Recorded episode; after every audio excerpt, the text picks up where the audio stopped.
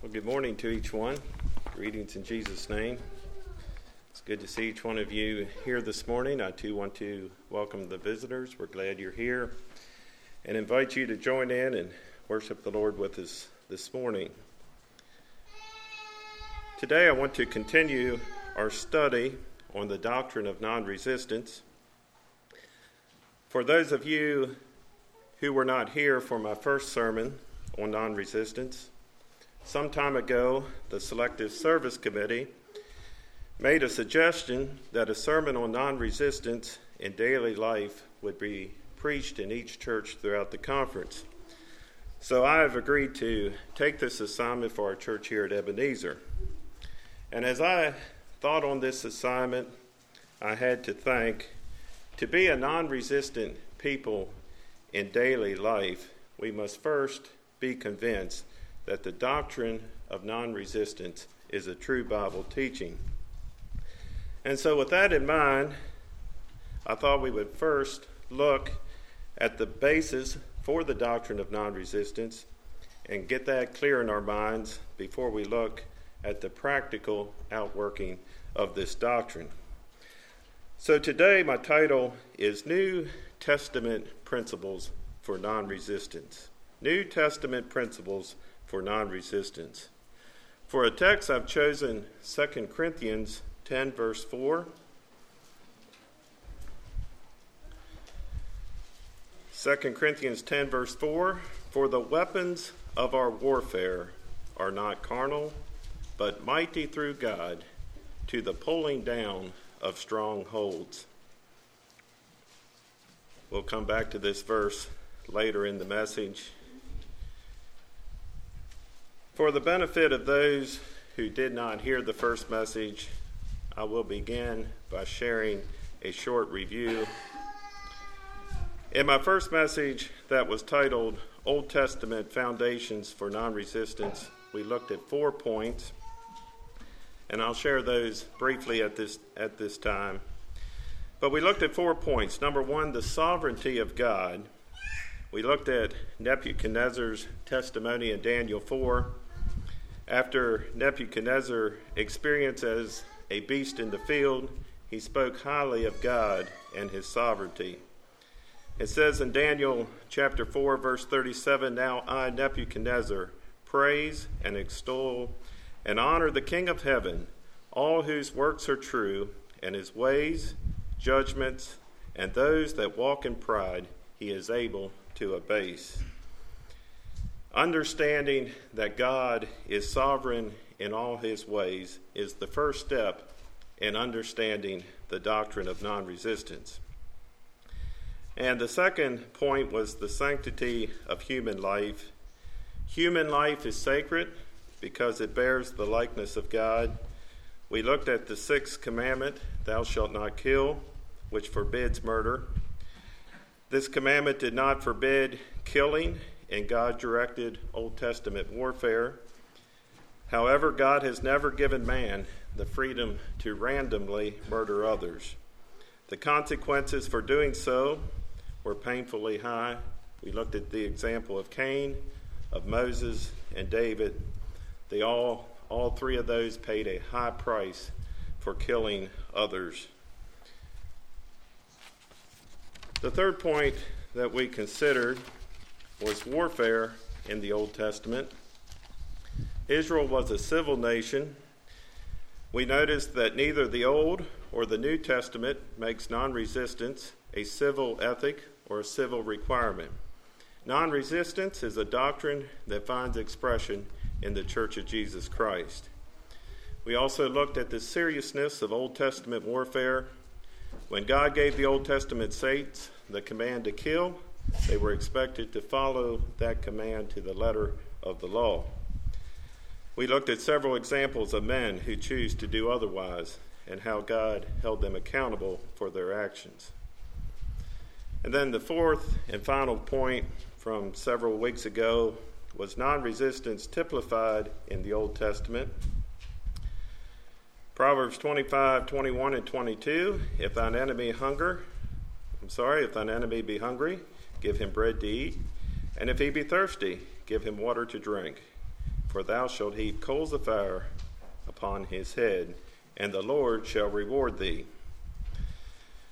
There are several interesting accounts in the Old Testament where we see New Testament non resistance typified. We have the story of Isaac digging the wells. Another is Joseph forgiving his brothers. And we also looked at the tribe of Levi, who were a special tribe of God's own, even among the Jews. The Levites did not go to war, they cared for the things of the tabernacle, and so on. And so today we want to continue our study with New Testament principles for non resistance.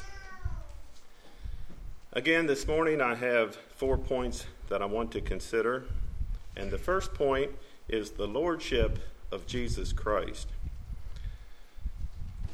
As I said earlier, understanding that God is sovereign in all his ways is the first step in understanding the doctrine of non resistance. And following on the heels of understanding that God is sovereign is understanding the Lordship of Jesus Christ. We began this study in the Old Testament, and we noted first that God the Father is sovereign. He's before all things, greater than all things, and over all things. In the Old Testament covenant, God revealed his law on Mount Sinai to the nation Israel, and immediately to them came the task of living by and enforcing the law. And so we look back at the civil nation of Israel with its warfare and judicial system as a proper response to the justice of God revealed in the law. In the New Testament, however, we have the, re- we have the revelation of God taking on a dimension beyond that given in the law. God reveals himself in Jesus Christ as the God of infinite mercy. The revelation of mercy came by Jesus Christ. John 1:17 says, "For the law was given by Moses, but grace and truth came by Jesus Christ." You know, men could never have known God as the God of mercy or such infinite mercy without the revelation of the law. Galatians 3, verse 24 says, Wherefore the law was our schoolmaster to bring us unto Christ, that we might be justified by faith. Now, God did show mercy in the Old Testament times. However, the law revealed most clearly God's justice, and Jesus Christ revealed most clearly God's mercy. And so the two cannot be separated.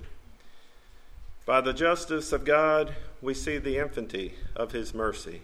By his great sacrifice of love, we see the immutability of his justice. In God, as revealed in Jesus Christ, mercy and truth are met together. Righteousness and peace have kissed each other.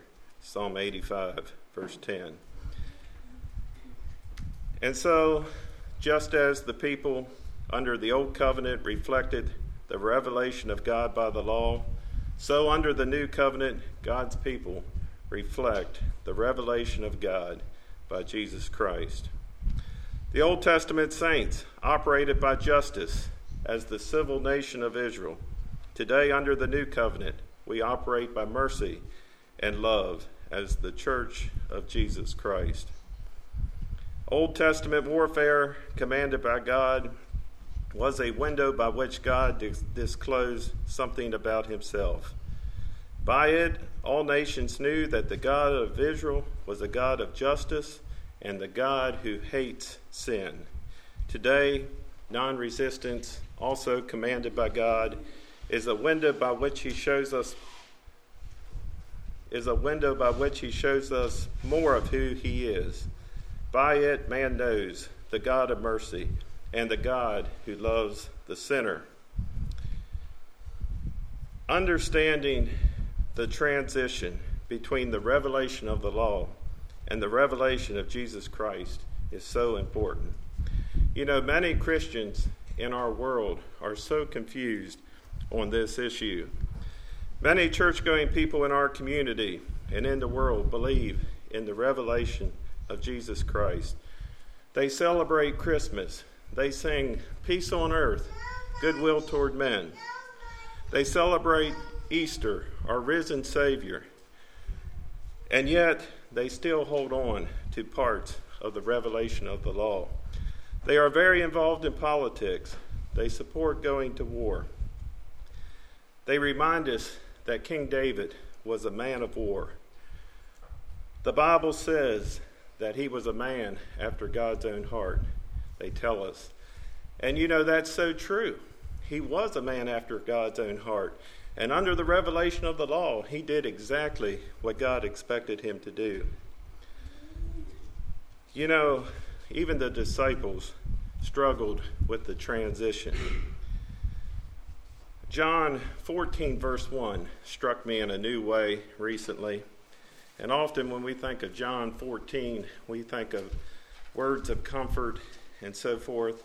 And that's so true. But uh, when I was thinking of this whole thing of transition between the law, the revelation of the law, and the revelation of Jesus Christ, this verse struck me in a new way. John 14, verse 1, it says, Let not your heart be troubled. Ye believe in God, believe also in me. You see, the disciples, they were caught right in the middle. They believed in God, who revealed himself through the Old Testament law. Now Jesus is saying, He's saying, believe also in me. Believe also in me. And Jesus goes on to share all that is available to those who believe on him the many mansions, the comforter, peace that he promised to leave. Let's look at some scripture that confirms the lordship of Jesus Christ. Let's turn to Hebrews 1.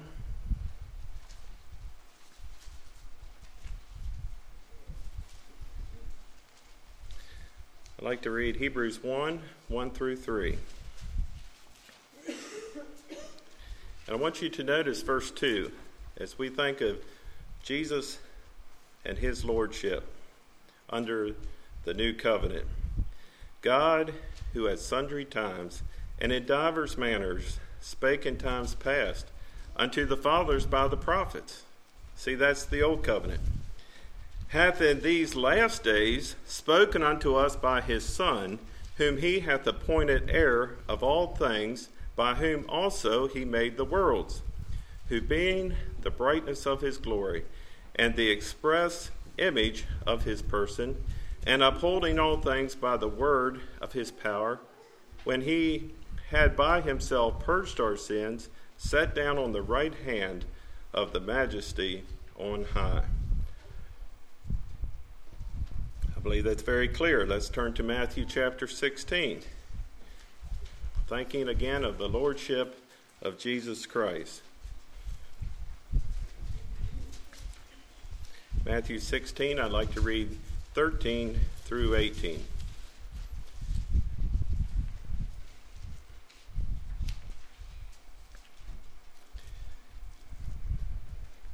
When, let's see, Matthew 16, 13. When Jesus came into the coast of Caesarea Philippi, he asked his disciples, saying, Whom do men say that I, the Son of Man, am?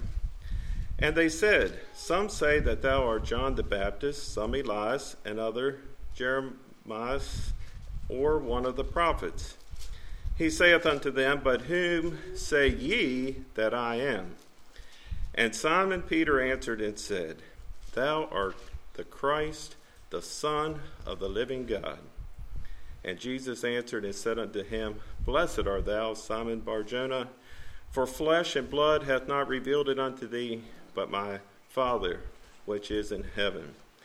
And I say unto thee, Thou art Peter, and upon this rock I will build my church, and the gates of hell shall not prevail against it. I've find this account very interesting. You know, Peter made that statement, and I don't think he even knew why he said what he said. And even Jesus pointed that out. He said, That didn't come from you, Peter. And I've often wondered if later in life Peter thought back to those words and he was like, You know, now I understand what I said many years ago. Let's go to um, Colossians chapter 1. I'd like to read some from Colossians 1 12 through 18. Again, thinking of the Lordship of Jesus Christ. You know, it's so important that, that we understand that, and if we don't, non resistance will not make sense. Colossians 1, verse 12.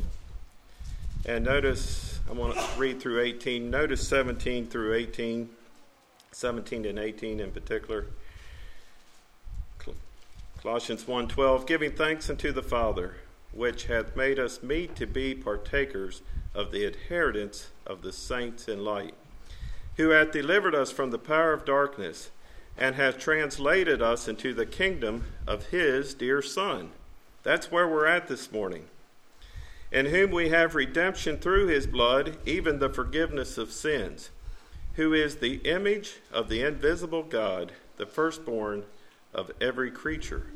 For by him were all things created that are in heaven and that are in earth, visible and invisible, whether they be thrones or dominions or principalities or powers, all things were created by him and for him. And he is before all things, and by him all things consist. And he is the head of the body, the church, who is the beginning the firstborn from the dead. And uh, I'm going to start over. And he is the head of the body, the church, who is the beginning, the firstborn from the dead, that in all things he might have the preeminence. I had to think of the song, The Lord is King, oh praise his name. O'er all the earth his grace proclaim, from age to age, from day to day, his wonders grow more gloriously. And he is the head of the body, the church. Well, let's go to the next point and think of non resistance in the Gospels. Thinking about what Jesus said, let's turn to Matthew chapter 5. We'll read 38 through 48.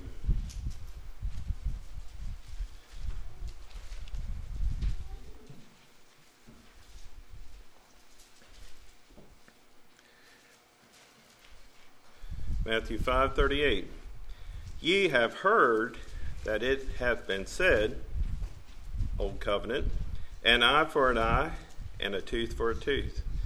But I say unto you new covenant that ye resist not evil. But whosoever shall smite thee on the right cheek turn to him the other also. And if any man will sue thee at the law and take away thy coat let him have thy cloak also. And whosoever shall compel thee to go a mile, go with him twain. Give to him that asketh thee, and from him that would borrow of thee, turn not thou away. Ye have heard that it hath been said, Thou shalt love thy neighbor and hate thine enemy. But I say unto you, Love your enemies, bless them that curse you. Do good to them that hate you, and pray for them which despitefully use you and persecute you, that ye may be the children of your Father which is in heaven. For he maketh his sun to rise on the evil and on the good, and sendeth rain on the just and on the unjust. For if ye love them which love you, what reward have ye? Do not even the publicans the same? And if ye salute your brethren only, what do ye more than others? Do not even the publicans so? Be ye therefore perfect, even as your Father which in heaven is perfect. Well, we notice right off that Jesus points out the old before he institutes the new. Ye hath heard that it hath been said. Notice the action words in verse 44. I guess they're action words. I'm not a school teacher, but I assume they're action words.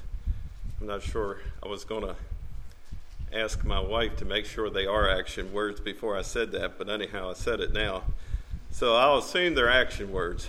But I say unto you, love your enemies. That sounds like action to me. Bless them that curse you. Do good to them that hate you. Pray for them which despitefully use you and persecute you. You know, the doctrine of non resistance is not passive. It's not passive, it's a doctrine of op- operative love.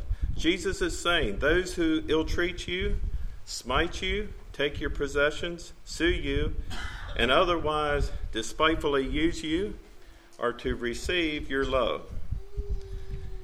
And, and I can only imagine the thoughts of this old covenant crowd. I mean, that's who's listening to this. This is an old covenant crowd. And they're thinking, how can this happen? How can this happen? Bless them? I mean, how could a righteous Israelite bless a Roman soldier? Do good to them? How could an Israelite in good conscience do good with sincerity to those who cursed and hated and persecuted the righteous? Pray for them? How could a true Jew pray for his enemies in any other way than the way David prayed? You know, David prayed, he said, I hate them with a perfect hatred. That's how David prayed for his enemies. You can, I just can imagine them. How can this be possible? How can this be possible? Well, there is only one way for this to be possible, and that is by becoming a child of the Father revealed in his Son, Jesus Christ. And that is the only way. It's through the cross.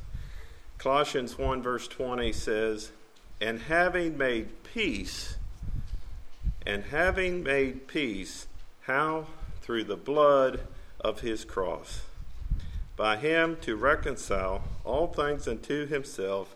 By him, I say, whether there be things in earth or things in heaven. So, that's what Jesus said. But that's only a small part of what Jesus said. There's more. And we could go on and on and on having sermons on non resistance, but we got to move on to the next point. And that is non resistance in the early church. The non, I'm sorry. The early church started out solely on the teachings of Jesus. That's all they had. They had Old Testament scripture, they had Old Testament law, they had some prophecy concerning Christ. They had that. And they had the words of Jesus. That's all they had. The New Testament wasn't written until many years later, or several years later. The church was in operation for many years before the uh, the books that we appreciate and love, Acts through Revelation, were written.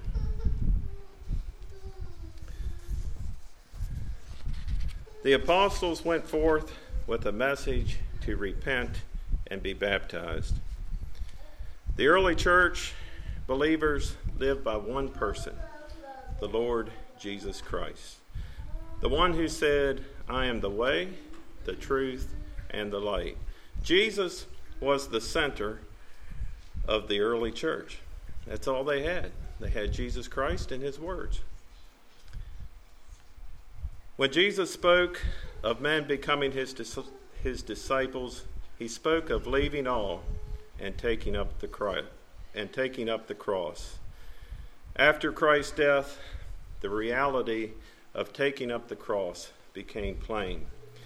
The early believers purposed upon their confession of faith to identify in the suffering and shame for the one who died for their sins. In doing so, they became the offscouring of humanity. And if ever an age proved the power of the cross, the age of the early cross, the early church surely did. They were harassed and tormented, they grew. They were chased and scattered, they increased. Persecuted and killed, they multiplied. The blood that flowed from the non resistant Christ coursed through the veins of the church, and the more it spilled, the more people came to its cleansing. It has been said that there is no practice of the early church that we can point to that was more responsible for the rapid growth than the willingness to identify with the cross of Jesus Christ. And I believe that's true. Let's look at some early church writings. Let's turn to 1 Peter chapter 2 and read what Peter has to say about this. 1 Peter 2, I'd like to read 18 through 25.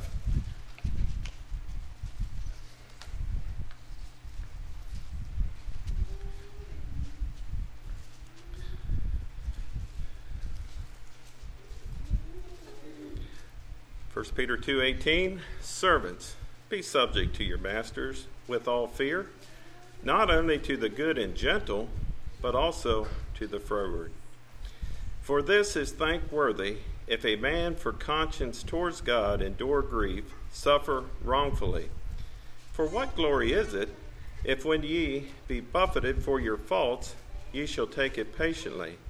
But if when ye do well and suffer for it, ye take it patiently, this is acceptable with God. For even hereunto were ye called, because Christ also suffered for us, leaving us an example that ye should follow his steps, who did no sin, neither was guile found in his mouth, whom, when he was reviled, reviled not again, when he suffered, he threatened not, but committed himself to him that judgeth righteously, who his own self bare our sins in his own body on the tree that we, being dead to sins, should live unto righteousness, by whose stripes ye were healed. For ye were as sheep going astray, but are now returned unto the shepherd and bishop of your souls. Peter here is pointing to Christ and how Christ suffered. And he's saying here that Christ suffered for us and left us an, an example that we should follow his steps.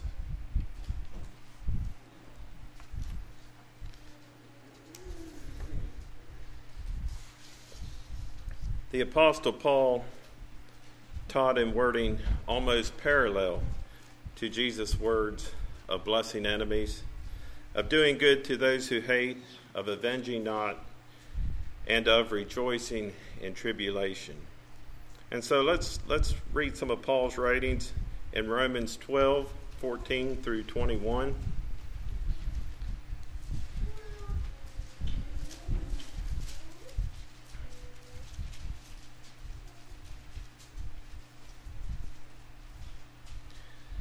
Romans 12, verse 14. Bless them which persecute you, bless and curse not. Rejoice with them that do rejoice, and weep with them that weep. Be of the same mind one toward another, mind not high things, but condescend to men of low estate. Be not wise in your own conceits. Recompense to no man evil for evil. Provide things honest in the sight of all men. If it be possible, as much as lieth in you, live peaceably with all men. Dearly beloved, avenge not yourself, but rather give place unto wrath, for it is written, Vengeance is mine, I will repay, saith the Lord. Therefore, if thine enemy hunger, feed him. If he thirst, give him drink. For in so doing, thou shalt heap coals of fire on his head. Be not overcome of evil, but overcome evil with good. It's interesting that these words are coming from a man who previously made havoc and slaughter. As a Pharisee under the Old Testament, Paul, or his name was Saul at that time, felt fully justified in using force to accomplish right. After Paul's conversion, he laid aside the weapons of men. He taught against them and preached the message of the cross. The Apostle Paul's change from the Old Covenant to the New Covenant was marked by his exchange of the sword for the cross. The Apostle Paul faithfully taught non resistance to the Jews and Gentiles alike, first with the example of Christ, and then second by his own example of putting down his own personal sword and taking up the cross of Jesus Christ. Be not overcome of evil, but overcome evil with good. That is what the New Testament, that is what the early ter- church taught. Not only did they teach it, but they also practiced it. They practiced that. And Stephen, you know, I think of Stephen, that first early church martyr that we know of. You know, that thing of him being stoned to death and him saying, Father, forgive them, for they know not what they do. That was a brand new practice. I mean, he was the first. Up to that time, they didn't pray that when they were getting slaughtered by their enemies. They prayed for the judgment of God upon them. All right, separation of church and state. That's my fourth point. Our, our Anabaptist forefathers believed in a separation of church and state. They understood the two kingdom concept that Jesus spoke of the kingdom of the world and the kingdom of God. Jesus, in the discussion with Pilate before his death, said, My kingdom is not of this world. If my kingdom were of this world, then would my servants fight, that I should not be delivered to the Jews, but now is my kingdom not from hence. You see, the early Anabaptists, they understood that. They understood the two kingdom concept. And they paid the price for that. They many of them died for that. Years ago I saw a bumper sticker that I've never forgotten. And it said, Last time we mixed politics with religion, people got burned at the stake. And I'm not sure what all that person had in mind with that bumper sticker. That's the only one I've ever seen like that. But last time we mixed politics with religion, people got burned at the stake. And I think that individual understood the danger of mixing the two. Now, we hear religion mixed into politics all the time. That's nothing new. But we know from history and also from observing current world events that when the church and the government join forces, people will die. People will die.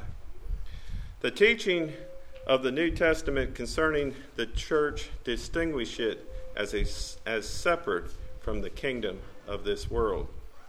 And again, here is where there is much confusion in Christianity today.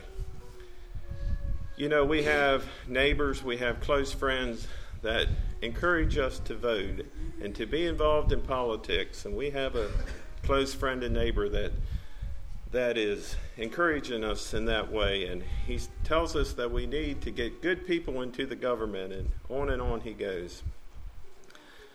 Let's read what Peter says in 1 Peter 2, verse 9. Actually, Peter is writing and he's inspired by God, so this is actually God writing to us through, the, through Peter. But 1 Peter 2, verse 9. And I'd actually brought this verse out um, the last time I preached about the New Testament principles, um, but I'll read it again, pointing out a different side of it. 1 Peter 2 9, but ye are a chosen generation, a royal priesthood, and holy nation, a peculiar or purchased people, that ye might show forth the praises of him who hath called you out of darkness into his marvelous light. You know, the church is the body of Jesus Christ. It's the bride of Christ, a brotherhood united by allegiance to his lordship. The church is directly under Christ, so that Christ's wishes are the church delight. Christ's life and character is the standard by which we live our lives. Understanding separation of church and state. So, what can a non resistant Christian do for his government? What can we do for our government? We just don't have enough time to go to hit everything this morning, so we'll just go to Romans 13 and read 1 through 7. I had more that I wanted to read, but I, uh, I'll just, like Nathan said, you'll have to do your homework and, and uh, dig into it a little more. But Romans 13, verse 1, I'll read 1 through 7. What can a non resistant Christian do for his government? Let every soul be subject unto the higher powers, for there is no power but of God. The powers that be are ordained of God. Whosoever therefore resisteth the power resisteth the ordinance of God, and they that resist shall receive to themselves damnation. For rulers are not a terror to good works, but to the evil. Wilt thou then not be afraid of the power? Do that which is good, and thou shalt have praise of the same. For he is the minister of God to thee for good. But if thou do that which is evil, be afraid. For he beareth not the sword in vain, for he is the minister of God, a revenger to execute wrath upon him that doeth evil. Wherefore ye must needs be subject, not only for wrath, but also for conscience sake. For for this cause pay ye tribute also, for they are God's ministers attending continually upon this very thing. What can we do for our government? Verse 7 Render therefore to all their dues, tribute to whom tribute is due, custom to whom custom, fear to whom fear, honor to whom honor. You noticed, I'm sure, the different things that we can do for our government as non resistant people. And you know, people do not get elected to government office by chance. You know, God allowed Obama to be president of the United States. God uses the government to fulfill his will in this world. They are his ministers or servants. And you know, the last time I preached, I talked about Nebuchadnezzar and how it says in Jeremiah that he was God's servant. And you know, Nebuchadnezzar was a, a uh, Babylonian king. And uh, but yet God used him and called him his servant. He used him to accomplish his purposes in the world. And so God uses men today, ungodly men. He calls them his servants. You know, I find it interesting I find it interesting that many patriotic people, these same people in our community that are encouraging us to support politics, they're, support, they're encouraging us to support war. These same patriotic people, they often fall short when it comes to honoring and obeying the government of our country. Have you ever noticed that? Have you ever noticed that? You know, it is our responsibility as a non resistant Christian to respect, honor, and obey our government. That is our duty.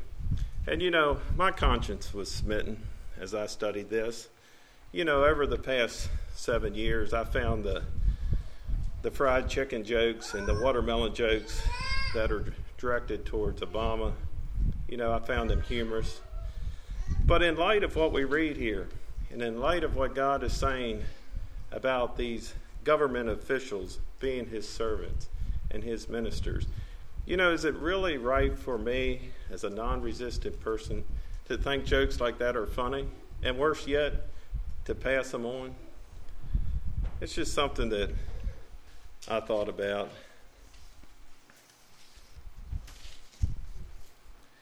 New Testament principles for non resistance. I'd like to just recap with, uh, with just parts of, of verses from the New Testament that bring out the principle for non-resistance. I'll just read through these. But Matthew 5:39, resist not evil. Matthew 5:44, love your enemies. Matthew 5:44, do good to them that hate you. Romans 12:19, avenge not yourselves. Matthew 5:39, whosoever shall smite thee on the right cheek, turn to him the other also.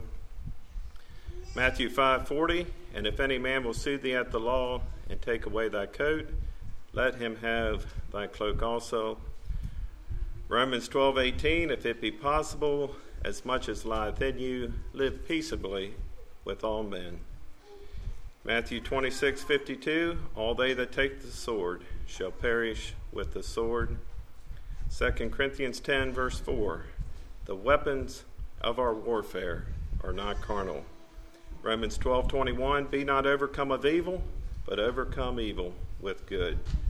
2 Timothy 2:24 And the servant of the Lord must not strive. You know, after a study such as this, we may wonder so, what do Christians have to protect themselves from evil? You know, a study like this makes us feel somewhat vulnerable you know, what are the Christian's weapons that are not carnal, but mighty through God to the pulling down of strongholds? You know, that could be a, a subject, that could be a sermon within itself, but we do have the promises of God in His Word. We have the promises of God that He will take care of us. We have the words of Jesus that His Father sees the little sparrow fall. And I believe that is enough. You know, sometimes when a uh, when there's a discussion on non-resistance, we we get into these discussions of of what if, you know, what if this, or what if this happens, or what if that happens. You know, how can we respond? And you know, those discussions usually. Um, maybe bring more confusion than they do help, but we can focus on the promises of God, the promises of God in His Word. You see, non resistance is an act of faith. We are trusting in a power to protect us that we cannot see.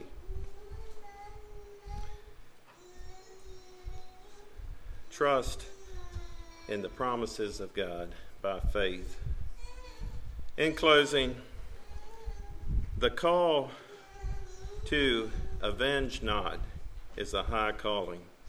It really is. It's a calling to be like Jesus. Just like the old gospel song, Be Like Jesus. This my song, in the home and in the throng. Be like Jesus all day long. I would be like Jesus. That's what the doctrine of non resistance is all about. It's like being like Jesus following his example. I'd like to close with two verses from 1 Thessalonians 5. 1 Thessalonians 5 23 and 24. And the very God of peace sanctify you wholly. And I pray, God, your whole spirit and soul and body be preserved blameless, blameless unto the coming of our Lord Jesus Christ. Faithful is he that calleth you, who also will do it.